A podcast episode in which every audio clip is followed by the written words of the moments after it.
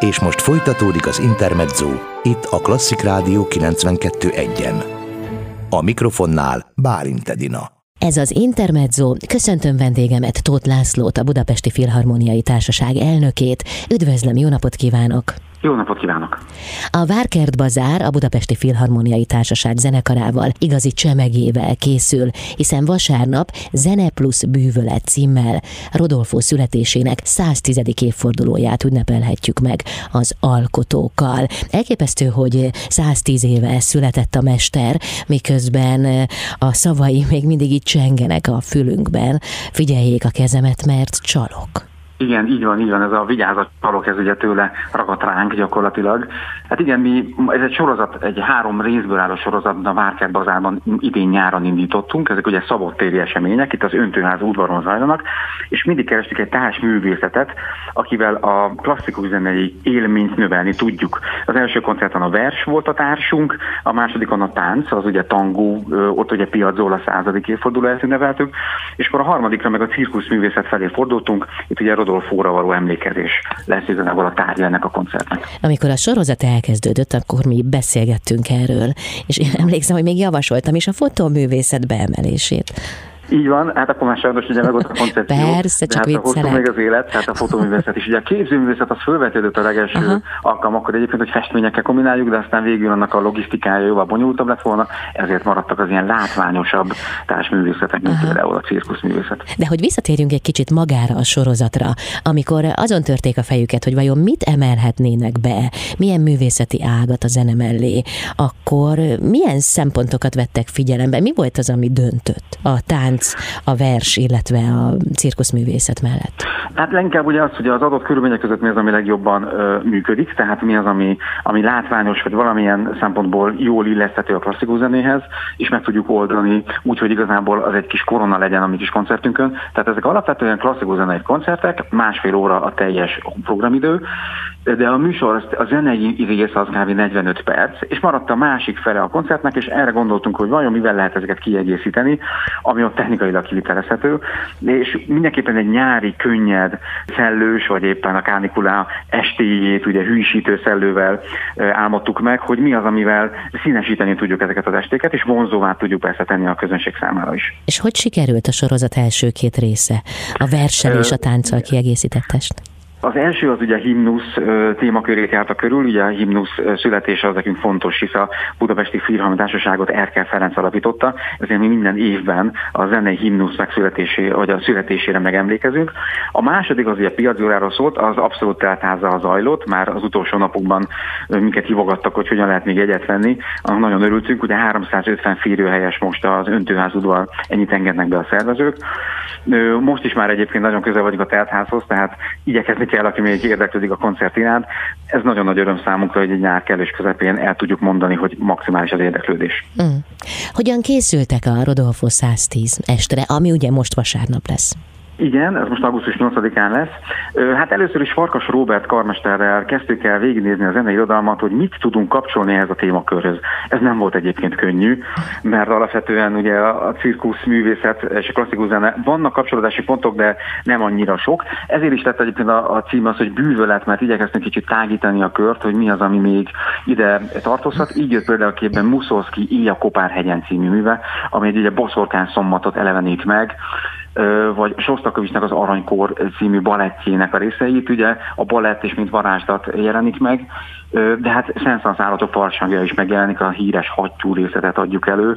Ez is kicsit ugye messzebbről közelít a cirkuszművészet felé, de az igazi izgalom az, hogy mivel fogják kiegészíteni koncertünket. Ugye artisták, zsonglőrök, bűvészek, pantomi művészek jönnek, és szinte mindegyik műsorszámhoz kapcsolódik majd egy ilyen látványelem. És ez az, ami igazán szerintem ad hozzá az egész zenei élményhez. Nagyon várjuk a végeredményt. És Rodolfo hogyan jelenik meg ezen az esten? Tehát például lesz most csak hirtelen eszembe jutott, kivetítő, ahol felidézik az ő emlékét? Nem, mi igazából a, bűvész, a bűvészetet idézzük meg. Dukának van a Nagy című műve, ez is elhangzik a koncerten. és a, a műsorszám alatt ö, ténylegesen egy bűv, bűvész trükköket, ö, mutatványokat láthatnak majd a nézők, sőt arra készülünk, hogy a, a fogadás is ö, a bűvészet körében teljen, tehát amíg érkeznek a vendégek is várakoznak a koncertre, addig is egy bűvész fogja szórakoztatni az egybegyűlteket. Lehet, hogy akár még meg is taníthat néhány egyszerűbb bűvésztrükköt a közönségnek, nem?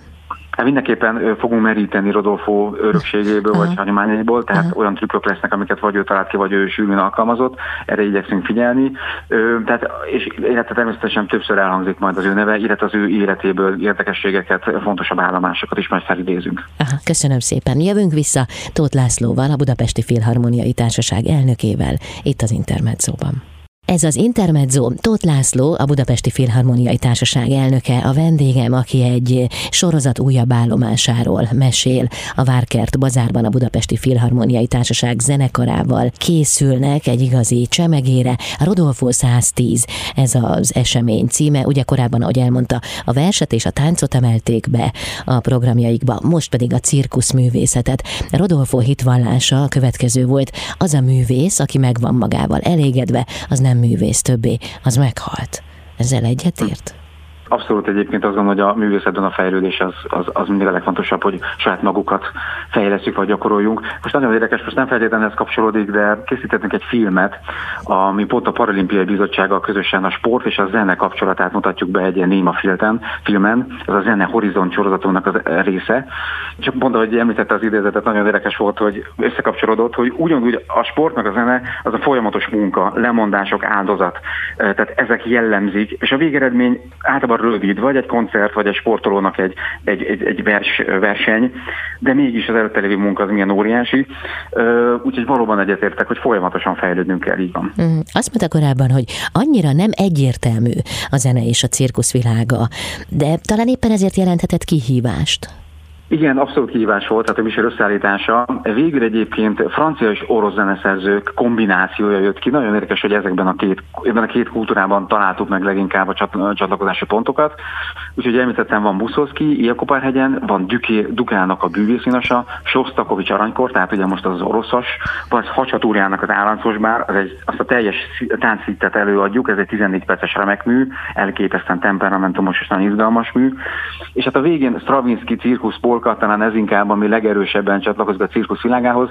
Ezt érdekes, a Stravinsky elefántok táncára írta, tehát egy ténylegesen egy, bű, egy cirkuszi felkérésre készült ez a mű. Állítólag utána nem aratott nagy sikert, az elefántok nem kedvelték. Mi viszont nagyon szeretjük, hogy ez egy igazi nagy finálé lesz a végén. Azért minden ne áruljon el, de hogyan illesztették be az artisták mutatványait, illetve a bűvész produkciókat a zenei elemek közé? Gyakorlatilag mm, ezt úgy kell elkezdeni, hogy eljövünk egy koncertre, és van egy kicsi színpad, a nagy színpad előtt, ahol ugye a zenekar ül, és ott történnek érdekességek, események. Úgyhogy gyakorlatilag két színpad van, két esemény zajlik szinte párhuzamosan, és így tudtuk ezt megoldani, hogy ott fontosan váltják egymást a művészek. Sőt, azt mondom, hogy egy számon belül is történik majd váltás. Aha. A karmester az egyébként Berlinben élő Farkas Robert lesz majd. Ő már itt van, vagy az eseményre érkezik? Már zajlanak ugye a próbák, tehát itt ezért több próbát kell beiktatni, mert nagyon nehéz művekről van szó, zeneileg, amiket játszunk.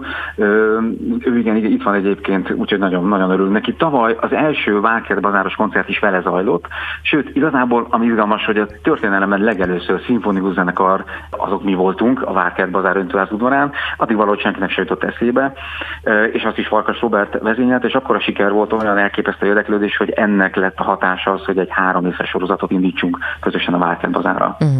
A produkciót összművészetivé a Nemzetközi Cirkuszművészeti Központ művészei teszik majd. Kik ők, kik szerepelnek vasárnap este a Várkert bazárban? Igyekeztünk nagyon színesen összeállítani a programot. Lesz például emelőszám, Kodak Anna és Zsilák Olivérnek a produkciója.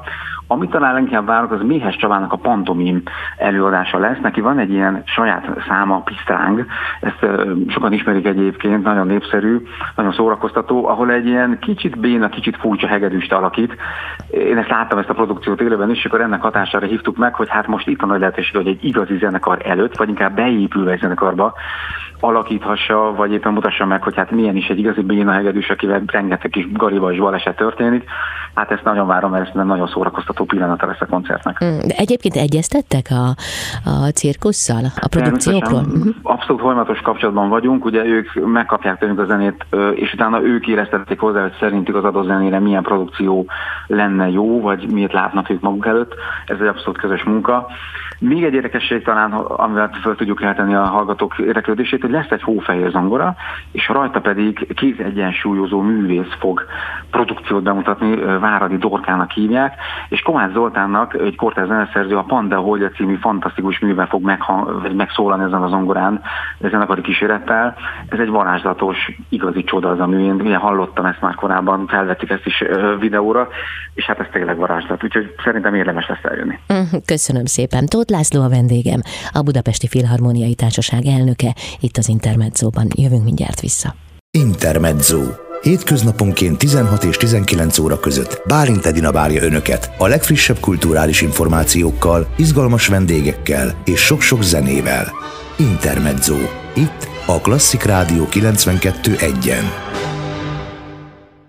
Ez az Intermezzo Tóth László a vendégem, a Budapesti Filharmoniai Társaság elnöke. A vasárnap estére készülnek a sorozatuk újabb állomásával, melynek címe Rodolfo 110. A sorozat pedig valahogy úgy alakult idén a Várkert bazárban, hogy egy-egy művészeti ágat emeltek a zene mellé. Ez a vers volt, a tánc, illetve most a cirkuszművészet Rodolfo 110. Ez lesz a vasárnapi esemény címe. De mi lesz utána, hiszen ez egy sorozat volt, amely átívelt az egész egész nyáron, de hát jön az ősz, és nyilvánvalóan a Budapesti Filharmoniai Társaság különböző koncertekkel készül a jövőben is. Így van. Nekünk a nyár a szabadtéri koncertekről szólt. Ezen a sorozaton kívül Martomásáron volt minden hónapban egy-egy kamarazenei koncertünk, augusztus 28-án lesz az utolsó, akinek a sípja. Ez a sorozat címe, vagy ennek a koncertnek a címe, itt a Fúvola kapja a főszerepet. Hát aki még nem volt nyáron a parkban, annak nagyon ajánlom. Elképesztően szép a Beethoven Múzeum, az Agroverzum látogatóközpont, és hát gyönyörű ott a túlpartján hallgatni a kamarazenét. Ezt kétszer szoktuk eljátszani, mert akkor az érdeklődés 4 meg 5 órakor, tehát augusztus 28-án, és aztán valóban jön az ősz, amikor mi is bevonulunk. Az Óbudai Társas Körben van sorozatunk, a Zenetudományi Intézet dísztermével fönt indul egy új sorozat, ez még nem volt, talán ami nagyon izgalmas, hogy szeptember az Alzheimer hónapja. Ez számunkra nagyon fontos. Mi az idősek felé fordultunk júniusban, és ezben a szeptemberi hónapban szeretnénk minél több helyen kommunikálni az Alzheimer fontosságát, hogy a betegségre és a betegség megelőzésére figyeljünk oda. Szeptember 30-án lesz egy fantasztikus koncertünk a Tudományos Akadémia dísztermében, ahol összehívtuk a nyugdíjas kollégáinkat. És azt mondtuk, hogy együtt muzsikáljunk a többi nyugdíjasért, aki nem tudott lenni, vagy aki a betegséggel küzd. Jól emlékszem, hogy korábban meglátogattak különböző idős otthonokat, és éppen ebből a célból? Így van, az volt az első eleme júniusban, hogy elkezdtünk idős otthonokat látogatni, uh-huh. hogy a zene szeretetével és a zene erejével gyógyítsunk. Ez a Magyar Zeneterápiás Egyesülettel közös programunk, és ezt folytatjuk ugye szeptembertől, kifejezetten akkor már az Alzheimerre fókuszálva, és ez nagyon bízom benne, hogy, hogy minél több helyre jut az üzenet. Lesz egyébként egy közös ilyen flashmob tánc is majd 21-én, ami gyakorlatilag az Alzheimer világnapja. Nagyon fontosnak érezzük, hogy erre odafigyeljünk. Ez gyakorlatilag a társadalmi egyik nagy új betegsége lesz, hogy minél idősebbek kívánunk, minél tovább élünk, ami nagyon jó dolog, de épp ezért ez a betegség egyre jobban érint minket. És még lesz egy templom avatunk, ami izgalmas. Szeptember 26-án egy Makovec templomot avatunk itt Budapesten, Erzsébeten. Ritkán adnak már át templomot, úgyhogy minket ért a megtiszteltetés, hogy részt vehetünk egy ilyen nagy eseményen. Hm. Visszatérve egy kicsit még a, a vállalásukra, az, hogy a zene gyógyító erővel bír, azt talán majd mindenki számára közismert. De az, hogy konkrétan az idősebb emberek életére hogyan hat a zene, arról önöknek közvetlen bizonyítékuk van. Milyen élmények érik őket ott, illetve önöket, hiszen önökre is visszahat mindaz, ami történik. Önök hozzák létre, amit a közönség érzékel, az otthonban lakó emberek, és hát önök mindebből vissza is kapnak. Tehát mi az, ami ott megszületik egy-egy ilyen alkalommal?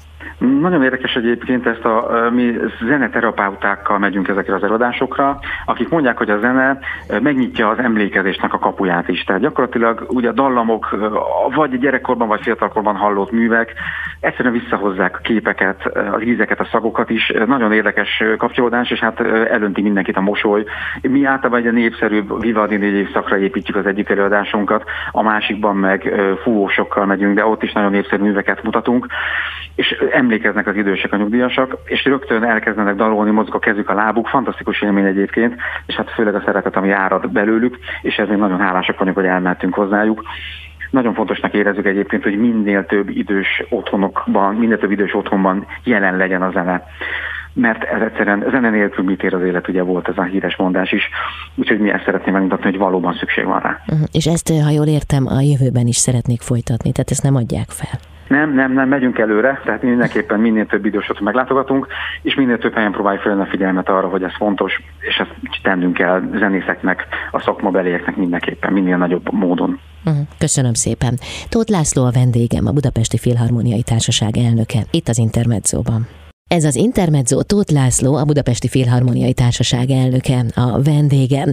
A Budapesti Filharmoniai Társaságnak rendkívül patinás múltja van egy olyan karmesterrel, akit úgy hívnak, hogy Erkel Ferenc. Szóval azért az önök története az minimum legendásnak mondható, de meséljen róla inkább ön, nem az én tisztem Igen, ez. ez egy nagy öröm, amikor, amikor a múltról kell beszélnem, mert valóban Erkel Ferenc tette az alapkövét ennek az együttesnek, ami gyakorlatilag az első professzionális szimfonikus zenekarként vonult be a történelembe, és 1853. november 20-án volt az első koncert még a Nemzeti Múzeumban. Egyébként ezért nekünk minden november nagyon fontos. Az nekünk az alapulás, alakulásnak a hónapja. Idén egyébként a Műpában szeretnénk Madaras Gergő vezényletével megünnepelni alakulásunkat. Fejévágy Zoltán zongoraművész közleműködésével. Hát bízunk benne, hogy a pandémia nem szól közbe, és végre megvalósul ez a koncert, mert már lassan a harmadikat tervezik ugyanazzal a műsorral, mert mindig tovább kellett tolnunk. Uh-huh. Reméljük, hogy most megvalósul. Tehát Erkel Ferenc volt a, az indulás, és hát utána a Doktányi erő volt a nagyon nagy megálló még, 42 évig volt elnök karnagyunk, és sokan azt gondolják, hogy az volt az aranykor. Talán a magyar kultúra történetében is sok szempontból, hisz ugye az Bartok, Kodály, Doknányi, tehát az a hármas két világháború között nagyon meghatározó alak volt. Doknányi egyébként ugye külföldre emigrált, de olyan szinten ragaszkodott hozzá a társaság, hogy ő haláláig elnök karnagnak tekintette, nem tágított mellőle, bármilyen politikai nyomás nehezedett rá, Doknányhoz ragaszkodtunk. És egyébként azt mondom, hogy ez a filozófia most is megvan a zenekarban, hogy ők gyakorlatilag 90 zenészünk van, akik az operál zenekarának tagjaiból verbuválódnak. Ott van 220 zenész, és a művészeti munka alapján jönnek hozzánk újabb tagok. És mindig a közösség választja, demokratikusan működünk, egy ötfős elnökség irányítja a munkát. Úgyhogy ez nagyon ritka manapság, azt gondolom, hogy nem egy elnök nagy, vagy egy, egy, egy, egy nagy művészeti talentum az, aki igen, fogja a kezébe a stafétabodot, hanem valójában ez a 90 fős közönség, vagy közösség, a zenekari közösség az, aki megmondja, hogy merre menjünk. Az elmúlt közel 170 évben nyilván számos jeles esemény volt, de melyek azok, amelyeket feltétlenül kiemelne? Nehéz ez, mert igazság szerint nem lenne igazságos, ha bárkit kiemelnénk, hisz gyakorlatilag óriási művészek álltak a pulpituson, vagy szólistaként a zenekar mellett.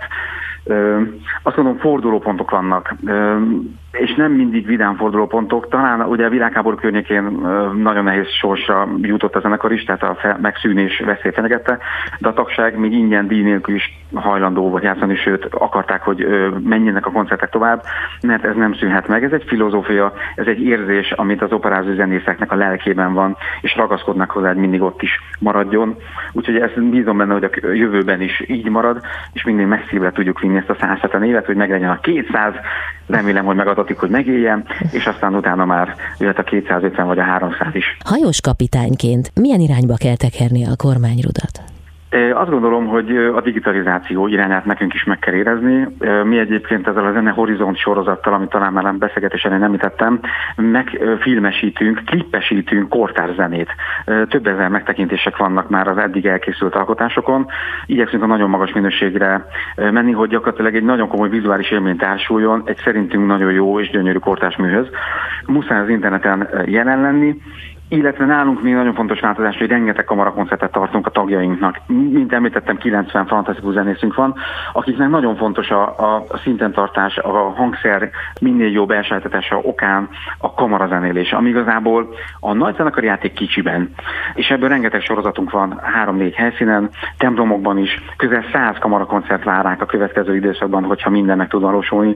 Úgyhogy nagyon izgatottan várjuk, hogy mi lesz a jövő, meg tudjuk ezeket csinálni, amit megterveztünk. Egy ilyen nagymúltú történelmi hagyományokkal bíró társaság milyen filozófia mentén működik?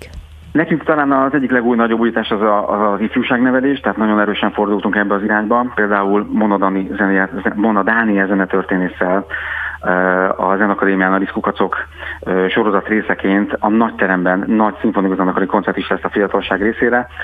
Nekünk kettő irány maradt, vagy van kiemelten, az ifjúság és az idősek. Az idősekről beszéltünk, az idős, a fiatalok számára pedig a Lázárvény program keretében közel 400 előadás megtartására lett volna lehetőségünk, hogyha a pandémia nem szól közbe. Ezt a két szélső irány nagyon fontosnak érzem, középen pedig a művészeinknek a kiteljesedése a fő cél, a kamarazenei és a nagyzenekari koncertekkel. Ezt a hármas egységet próbálom én tartani, és erősíteni, mennyire tudom.